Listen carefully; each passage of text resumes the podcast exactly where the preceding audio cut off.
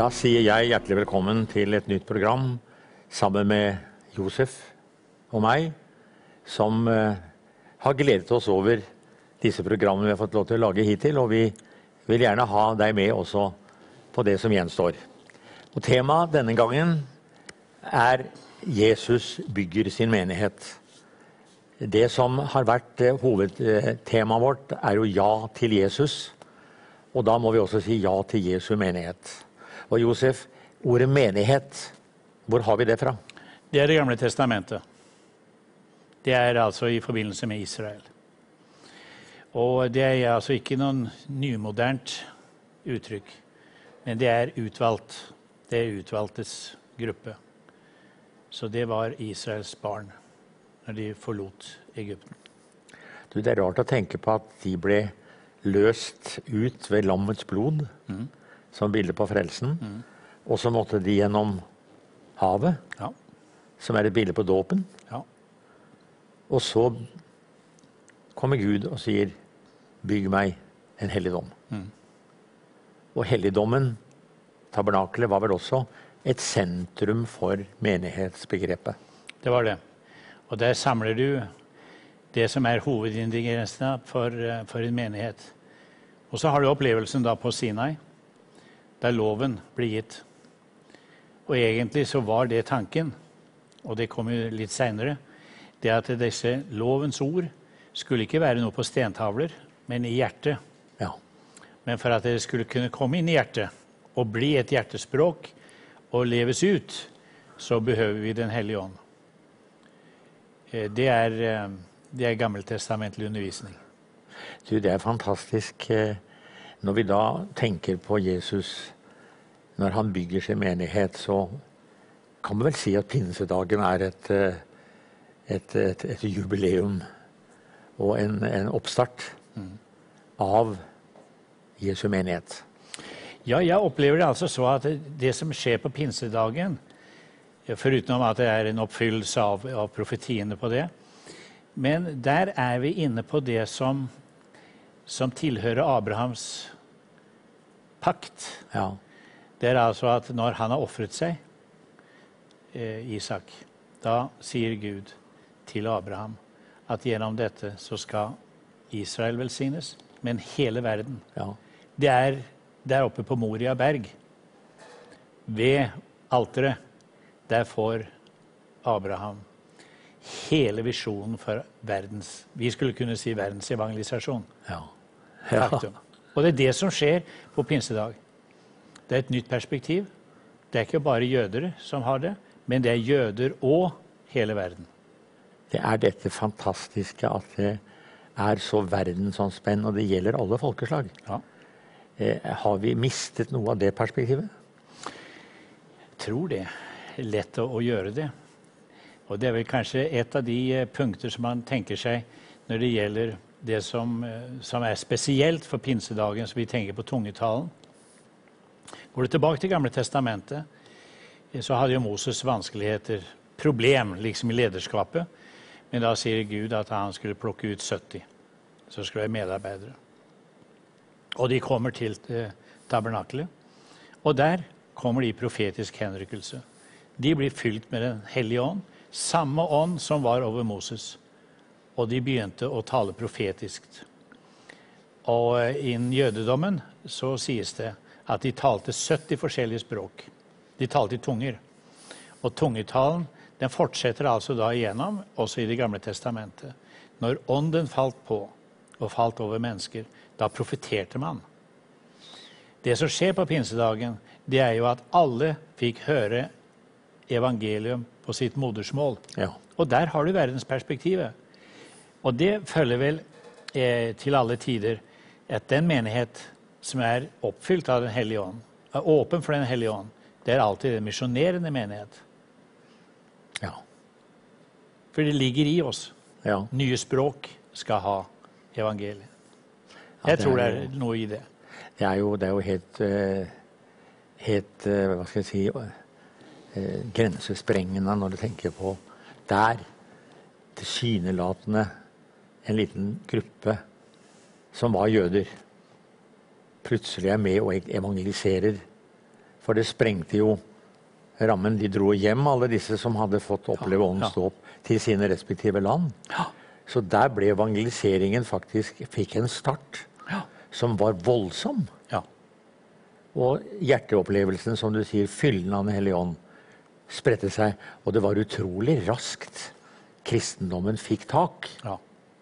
Og så har du denne personlige ledelse av Den hellige ånd. At man har ikke organisert eh, samfunn eller eh, menighetsdannelse som, som gjør at det får du ikke gjøre, det skal du gjøre. Men det var en frihet for Den hellige ånd å lede mennesker. Eh, og det kunne være på kors og tvers av også faktisk tradisjoner.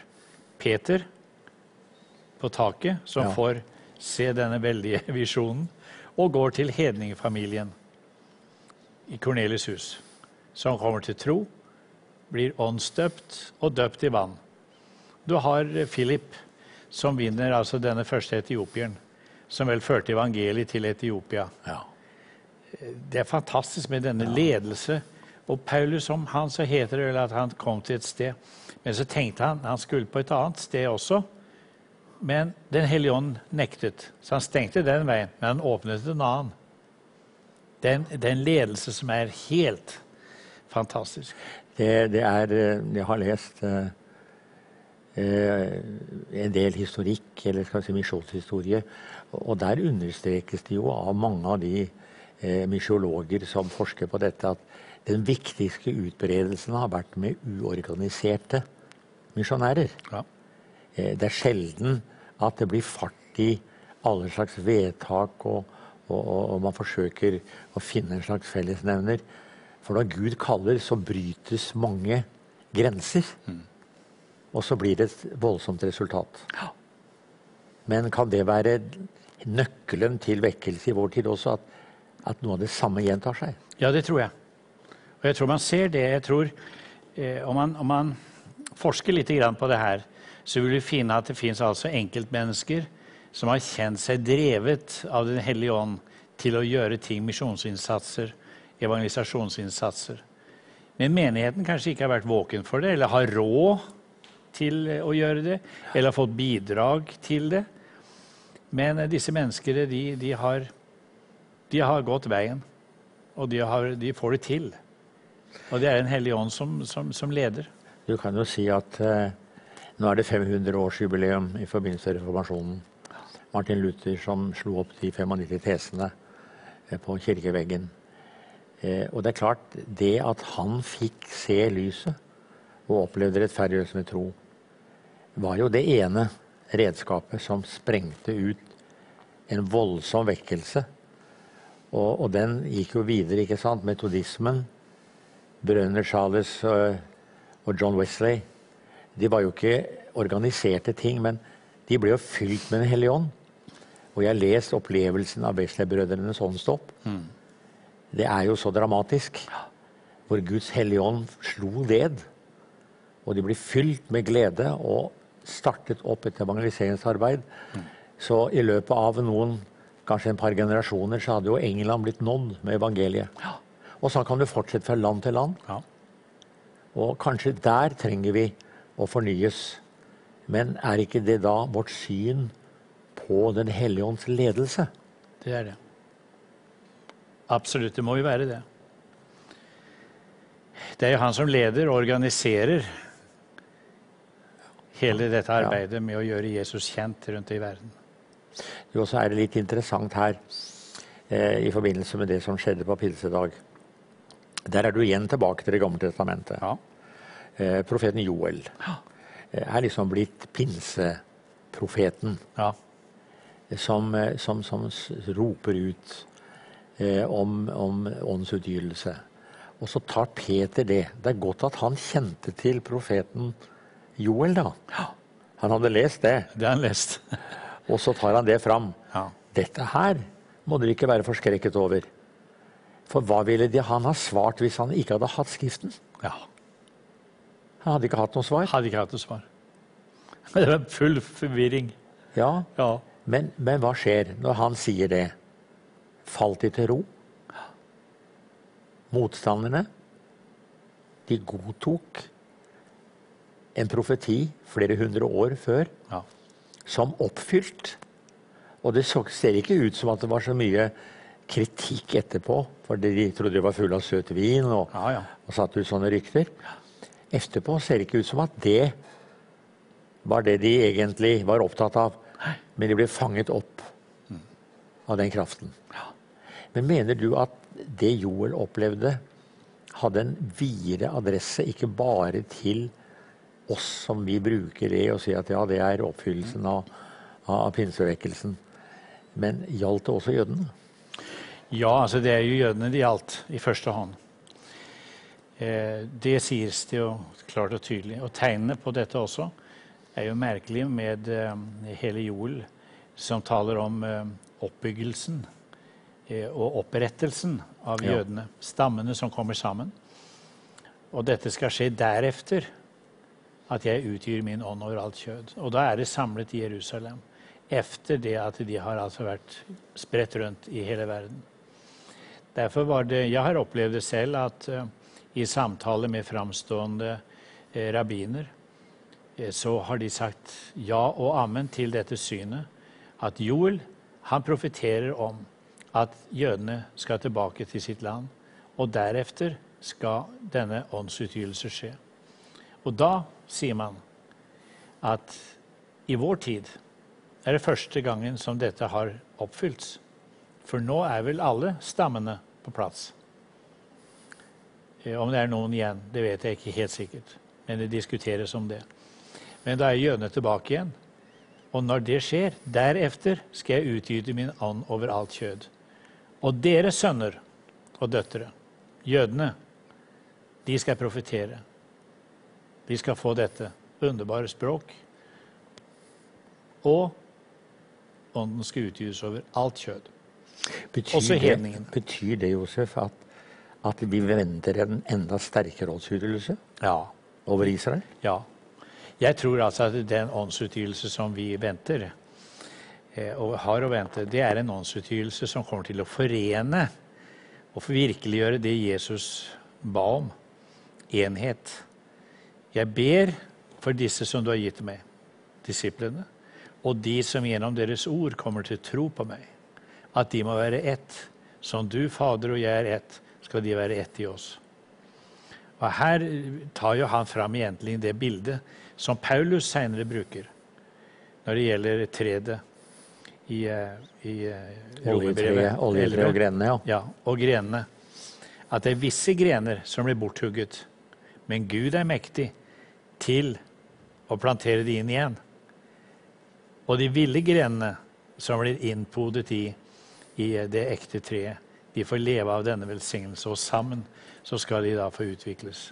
Der har du enheten imellom jøder og hedninger i enhet. Og i det vi har vært inne på nå, der ligger grunnen, rotsystemet i Det gamle testamentet. Det er interessant, fordi det er jo Man kan vel nesten si at eh, Paulus i sin virksomhet hadde jo hele tiden eh, denne balansegangen eh, mellom hedninger og jøder. Eh, og det var mange, mange situasjoner, og, og vi vet han opplevde forfølgelser og, og, fordi det var uviselighet. Men aldri om du merker at Paulus sier at ja, det er visst håpløst. Jødene er forkastet. Aldri et ord tvert imot. Det bildet du bruker nå, om oljetre og grenene, er jo helt fantastisk. Og, og han sier Israel skal bli frelst. Ja. Og et annet sted sier jeg har en sorg. En nød for mitt folk. Og det var nøden for at mennesker skulle komme til tro. Så, så i evangeliets og det første kristne menighets tid var grunntonen forsoning, tilgivelse, enhet. Så det ligger jo fast. Det ligger fast. Og her skulle jeg vil si en sak, David, som vi kan fundere på og, og være åpen for. Det er at Paulus slutter ikke denne fortellingen eller denne undervisningen i 11. kapittelet, men han fortsetter i 12. Det er kapittelinndelingen som ikke han har gjort, men som har tilkommet seinere. Men i det tolvte så heter det For Guds barmhjertighets skyld formaner jeg dere, brødre, til å bære legemet fram som et hellig, levende offer som er til Guds behag. Ja. Det skal være deres åndelige gudstjeneste, og la dere ikke lenger prege av den nærværende verden, men la dere forvandle ved sinnets eh, fornyelse, eh, så dere kan eh, dømme om hva som er Guds vilje, det gode, og det som er til Hans behag, det fullkommelige. I kraft av den nåde jeg har fått, sier jeg dere helt enkelt at dere gjør. Det er ikke større tanker enn du bør, osv. Og, og hva menes med det? Jo, å fornyes i vår tanke i denne sammenhengen, det er å ha fornyet syn på denne enhet mellom jødene og menigheten. For det er den fornyelsen som den kristne menighet dessverre i lang historie har sett helt bort ifra og tolket tingene helt annerledes. Og dermed har vi fått antisemittisme inn i, i kristen tapning. Og det får vi bare beklage. Det, det, er jo forferdelig at det har blitt så. Ja, det er, jo, det er jo sånn at det ligger jo der latent hele tiden. Eh, og det er klart, her, her, går man stadig til angrep så fort det er et eller annet. Eh, og, og, det er klart at eh, det vi snakker om, det er jo den åndelige fornyelsen mm. som kommer. Eh, der Israel på en måte skal oppleve en vekkelsetid. Mm. Som du sier, Den hellige ånd skal forene. Mm. Og det blir jo ikke på det politiske nivå, Nei. men det blir på hjertenivå. Enkeltmennesket får tak i Den hellige ånd kommer og får tak i evangeliet. Og, og det er klart at her er det et veldig stort ansvar vi har som kristen menighet at vi er åpne og tenker på at Gud vil noe mer. Han vil også at jødene i Israel skal få en del i dette. Så all antisemittisme, bort med det. Som all annen anti fra kristent hold. Vær fylt med Den hellige ånd. Men vi må fornyes. Ja. Fordi at det kommer stadig nye ideer og tanker. Det får være politisk, ja. det får være religiøst, Det får være nyteologi, ja. men det leder alltid til at Israel og jødene det skal bort. Og vi, vi skulle være så mye bedre. Nei, vi, Guds menighet har et annet, har, har et annet kall. Ja. Og det er kall til enhet og kjærlighet. Du vet, Det er interessant her i forbindelse med apostelmøtet i Jerusalem, ja. eh, som Jakob, som jo da regnes som pastoren i menigheten, Jesu halvbror, mm. Eh, han løser jo den konflikten som var veldig sterk, motsetningene mellom jøder og hedninger, og, og hvordan vi skal fortolke de mange forskrifter. Så sier jo han her, syns jeg er veldig interessant Simon har fortalt hvordan Gud har først sørget for å ta ut av hedninger et folk for sitt navn. Og med dette stemmer profetenes ord overens som det står skrevet. Deretter vil jeg vende tilbake og igjen oppbygge Davids falne hytte. Ja. Det nedbrutte, av den vil jeg igjen oppbygge, og jeg vil gjenreise den. Og resten av menneskeheten skal søke Herren. Ja, alle folkeslagene som mitt navn er nevnt over. Så sier Herren, han som gjør dette. Som har visst fra evighet av. Det er jo kloke ord. Da stemmer profetene.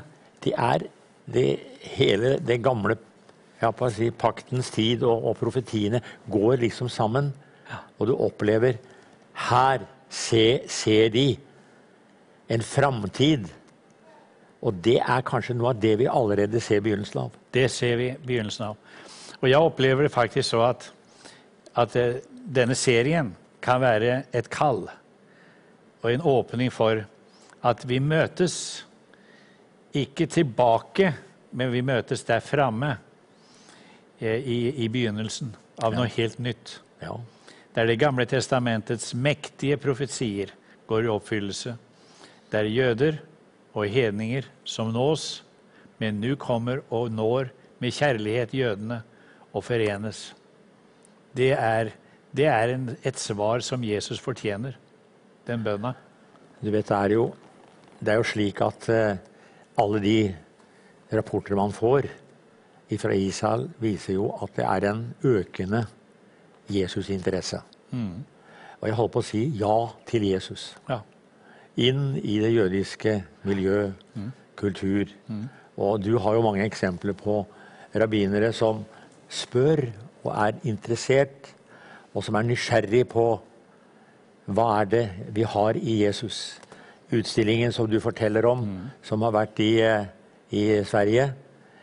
Eh, Jesu person knytta opp til jødedommen. Han var en jøde. Hva har vi i han? Så, så jeg har tro på at Jesus må fram på nytt igjen. Og så vet vi at noen forkaster tanken om Jesus er vår frelser. Andre tenker ja, vi tror på Messias. Men dette vil smelte sammen. Alt det der teologiske som kan være litt forvirrende, det vil møtes. Om man, ten- om man tenker seg da altså at en fariser, Paulus, som var så inne i sine egne tanker og sine system, så han til og med forklarte krig imot de troende. Han sier, Gud åpenbarte sin sønn i meg. Ja. Vi må forvente oss at Den hellige ånd åpenbarer Jesus, tar bort tekkelsen, så, vi, så de får se Jesus, men også at vi får se våre brødre, jødiske brødre, og hva den rikedommen vi har sammen. Ja, det er veldig, veldig spennende. Det er interessant. Og, og, og jeg ser menigheten eh, ikke som en lukket, isolert eh, gruppe av spesielt interesserte, men det er et arbeidsredskap. Menigheten er Jesu Kristi arbeidsredskap. Og det må ikke vi for, for, for, for, forandre eller, eller gjøre mindre enn det er. Men frigjøre, og der kommer jo gaver, tjenester Alt dette skal frigjøres. Og det Jesus er opptatt av, det er, som Paulus sa, han åpenbart sin sønn i meg. Altså dette Jesus-grepet. Å oppleve hans storhet og hans makt. Det gjør oss til sjelevinnere. Det gjør oss til gode medborgere. Det gjør oss til å kunne elske vår neste som oss selv. Det er jo, det er jo et, et, et vell av velsignelser. Herlig. Herlig. Så vi, eh, vi tror det at eh, Gud skal la det lykkes, at vi løfter fram Det gamle testamentets mange profetier. Og jeg tror mange av de profetiene ligger litt grann nede, låst i skuffer og, og, og kar. Må, vi må få det opp. Og få det opp igjen. Så, så det blir levende. Ja. Og jeg tror at Man skal ikke være redd for å ta gammeltestamentlige tekster. Og nå i denne tid så er det veldig viktig at vi åpenbar for, for folk, med alle nye nasjoner som kommer inn til oss, at de får se Jesus. De får se hans forhold til Det gamle testamentet, til jødene og til kristne som tror på Gud. Den hellige ånd åpenbarer det. Det er veldig viktig. Og du, du vet det er i dag på mange måter Når du ser på den evangeliske, den sørlige halvkule, er det jo en sånn innhøstning. Mennesker opplever Og bibelspredning er jo i topp. For folk vil ha tak i hele Bibelen. De vil ha tak i Skriftene. Og det er fantastisk hvordan Gud gav et lukket folk som levde på mange måter isolert, ga dem i oppdrag å skrive bestselgeren, Ja. Bestleseren, Guds ordet. Og de skrev i slott og i templer og i, i fengsler og overalt. Og dro med seg disse hellige skriftene. Tok vare på dem. De ble forfulgt. Det var bibelbrenning. Masse skrifter ble spredt overalt. Men Gud tok vare på ordet sitt. Så Jesu bibel er et fantastisk tema. Og så skal vi la det eksplodere. Og eh, din sluttkommentar? Ja, det er bare å se fram. Jeg er fullt av uh, framtidshåp når det gjelder eh, denne veien for Guds folk og for menigheter, for predikanter, som våger å slippe løs. Eh, og ikke er redd for ordet. Ikke er redd for uttrykk i, eh, i Den hellige skrift. Men la ordet virke, for det lever. Det lever, Det lever. og det er gitt oss. Og det er så flott med profetien i Joel. Dere sønner og døtre, skal tale profetiske ord. Oldinger skal ha drømmer. Generasjonene kommer og tar vare på evangeliet videre. Og, og det er jo det som er så flott, at vi får lov til å tro på dette, leve i det. Og jeg syns at eh, det har inspirert meg. Programmet her i dag inspirert meg for å tro enda mer. Og vi ser fram til en ny og underbar tid med Guds rike velsignelse. Da må vi takke og si takk for at du har fulgt oss, og vi ønsker deg Guds velsignelse.